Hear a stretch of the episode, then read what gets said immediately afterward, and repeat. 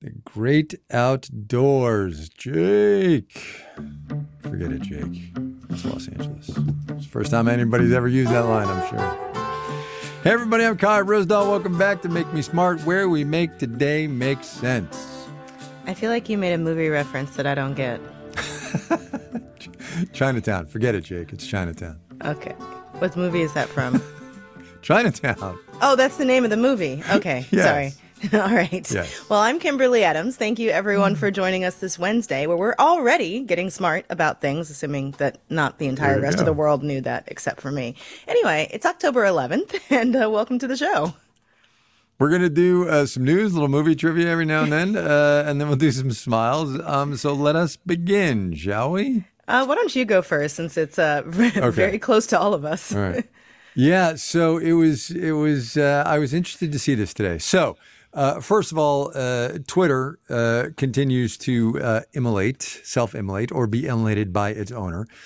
Um, people are leaving in droves, especially after the events of this past weekend and the misinformation and just the horrible stuff that's going on there. But For people who have mo- actively Yeah, left the platform, do you Yeah, mind yeah. explaining what went down this weekend? Well, well, there was just tons of disinformation and misinformation about what happened in the Middle East.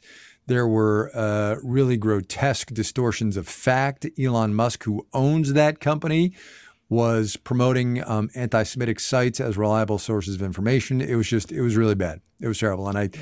It's my sense that the move off of uh, Twitter to either Threads or Blue Sky or Mastodon or what have you has picked up in the last like 96 hours. That's that's my general sense. I have no I have no quantifying data on that, but that's my sense.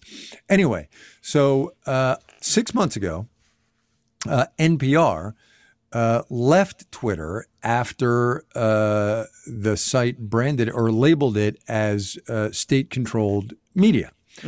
And the people running NPR said, well, screw it. We're not, and we don't need this, so we're leaving. And of course, there was uh, some wailing and gnashing of teeth because people, uh, both inside and, and to some degree outside public radio, were like, well, what about, you know, traffic to your to your content? Don't you use Twitter links to get traffic to your content? Um, and I confess, while not one of those wailing and gnashing teeth, that's what I'd always thought that Twitter engagement promotes engagement to uh, actual editorial content. Turns out that is not true. NPR has done a, a survey, and it was published today in a in a thing called Nieman Reports, which is a which is a thing that covers a, a publication that covers journalism and, and issues surrounding it. Here's the quote. A memo circulated to NPR staff says traffic has dropped by only a single percentage point as a result of leaving Twitter, though traffic from the platform was already small and accounted for just under 2% of traffic before the posting stopped. That is kind of amazing. And and it's, you know, good news too. Yeah, especially since we left too. um, Right. You know, as I mean, an lots of, other, lots of other places did yeah. too. Yeah. Um, yeah. You know, this confirms, you know, something I think with zero data to back it up. I always kind of suspected that Twitter was better for individuals than for companies. Mm-hmm. Um, that's probably right. in terms of building your individual brand. So it like there were a lot of people who were Twitter famous. And remember, I don't know if you remember Clout, that one website for a while Oh, where sure. like Yep. Uh-huh. people got jobs based on how popular they were on Twitter. And so I think if you were to look at sort of the metrics for engagement for individual, say, NPR reporters, it Mm-hmm. probably matters a lot in terms of, you know, their own um, professional uh, sort of notoriety. Um, but I, I completely understand like how it doesn't um, do a lot for the traffic. Um, where does most of their traffic come through at I, this I, point? I didn't I didn't read the article long enough to figure that out. I just saw the whole thing. I'm sure it's in there somehow. Yeah, I mean, this was sort of the, it's sort of like the pivot to video thing. And this is the thing with all these social media platforms. It's like, we just don't know. And there's so many of them. I think media is always trying and experimenting to see, you know, what spaghetti hits, sticks to the wall and stuff like that. So, yeah, that's it. It's really interesting. Yeah, super interesting. Yeah. Anyway, Okay. what do you got? Um, mine is something that came to me as I've been watching all the coverage of the FTX uh, Sam Bankman-Fried trial. And today was the second day of testimony for Caroline Ellison, who was a top advisor and ran Alameda Research and on again, off again partner to Sam Bankman-Fried. And some of her testimony today was pretty bad about all the lies that they were doing and all of the sort of toxic uh, environment uh, that they were all working in and some of the what sounds like you know emotional abuse in that relationship. And it just you know reminded me of all of the warnings i got from my parents growing up about being careful like who you date and who you end up in a hmm. relationship with. And mm-hmm. I have to imagine imagine that she's sitting there and wondering, and probably has, you know, if not for sort of getting emotionally tied to this dude, would she be going to jail? You know, and Right, sure, right, she made lots of bad choices and made choices to break the law, but a lot of us do really dumb stuff in relationships, and choosing who you're going to partner up with you know has such so many repercussions it's sort of like that thing where they say you know don't don't marry anyone you wouldn't run a business with and this is sort of the mm-hmm. epitome of that and you know i was just it's interesting to think of it from a relationship perspective just watching not just the company collapse but your relationship collapse and your life collapse Totally. and yeah Totally. that's all i was Yeah, just it's just got to be pondering horrible. it It's just got to be horrible. Yep. yeah Fair enough. All right, Jake, let us move on.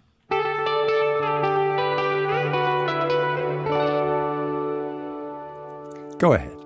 Yeah, so I've been getting press releases about this for a while, but it, it's getting into the zeitgeist now.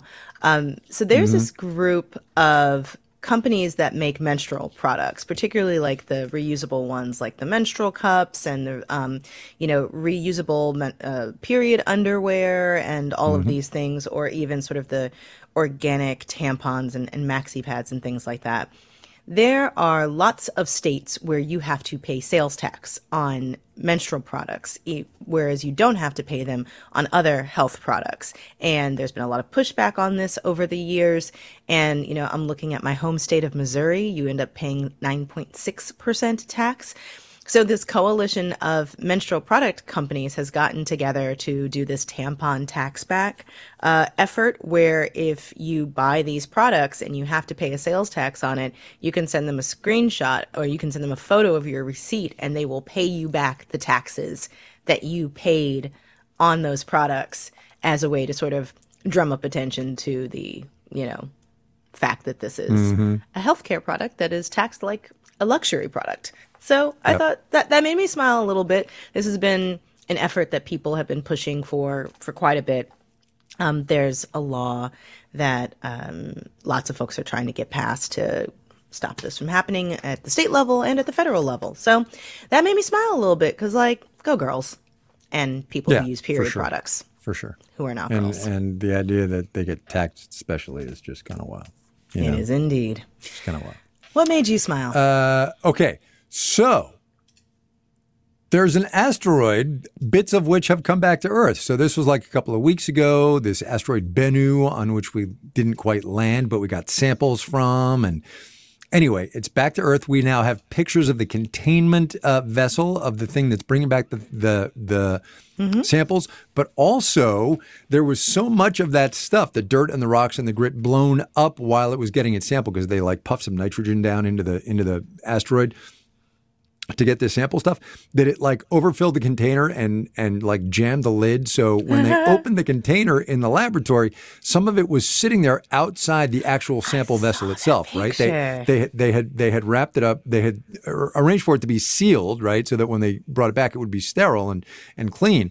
Anyway some was like on top of the thing it was on top of the lid. Now it just kind of looks like dirt and rocks but it's crazy that it's from an asteroid. Hello. It's pretty are you kidding me pretty it's wild. so cool. They found water molecules slapped in, trapped in some of those clay minerals. It's just, it's just amazing. There's sulfur in there. There's iron oxide. It's just, it's just kind of wild. Also, by the way, which I had not realized. Sorry, scrolling, scrolling, scrolling. Uh, so this thing is uh, about as wide as the Empire State Building is tall. First of all, but the also asteroid Yes. But yeah, not the container, the asteroid itself. It's called Bennu. But it is categorized as a near Earth asteroid, and scientists say there is a 1 in 1,750 chance it could slam into Earth during a series of very close passes between the years 2175 and 2199. That is not a small chance. It is not a small chance. That's better than and the while it is Powerball far away, odds. twenty one seventy five. That's right. That's that's right. It's way better than your odds of winning the Powerball. That's Yes. right. And I'm counting on winning the Powerball. That's exactly right. You know, I've never bought a lottery ticket in my life, but I am seriously considering Kimberly, it for this on. one. Come on, it's like two billion dollars now. I know. I need to go down Yeah, it's to the grocery store. I actually, the last time it got this big, I actually did attempt to buy a ticket, and I learned at that point that you can't buy a lottery ticket with a credit card. Which I No, did not really? know. I did not know was a thing, but that's that makes sense for gambling. But like, I was just like, Yeah, I guess. the lady in the grocery store just looked at me like, "You clearly haven't done this before." And I was like, "No, I haven't."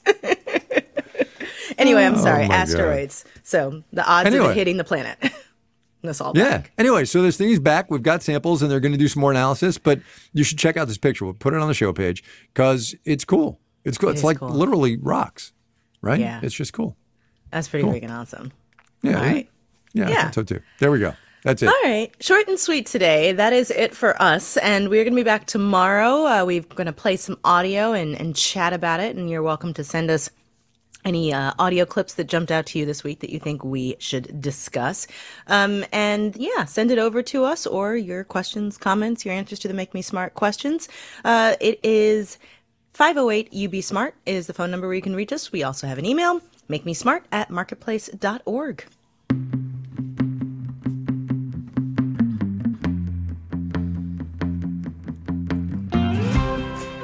Make Me Smart, which is the podcast you are listening to, for which we are grateful, is produced by Courtney Bergsieker Ellen Rolfes writes our newsletter. Today's program is engineered by Jake Cherry. Our intern is Neela Farshabandi.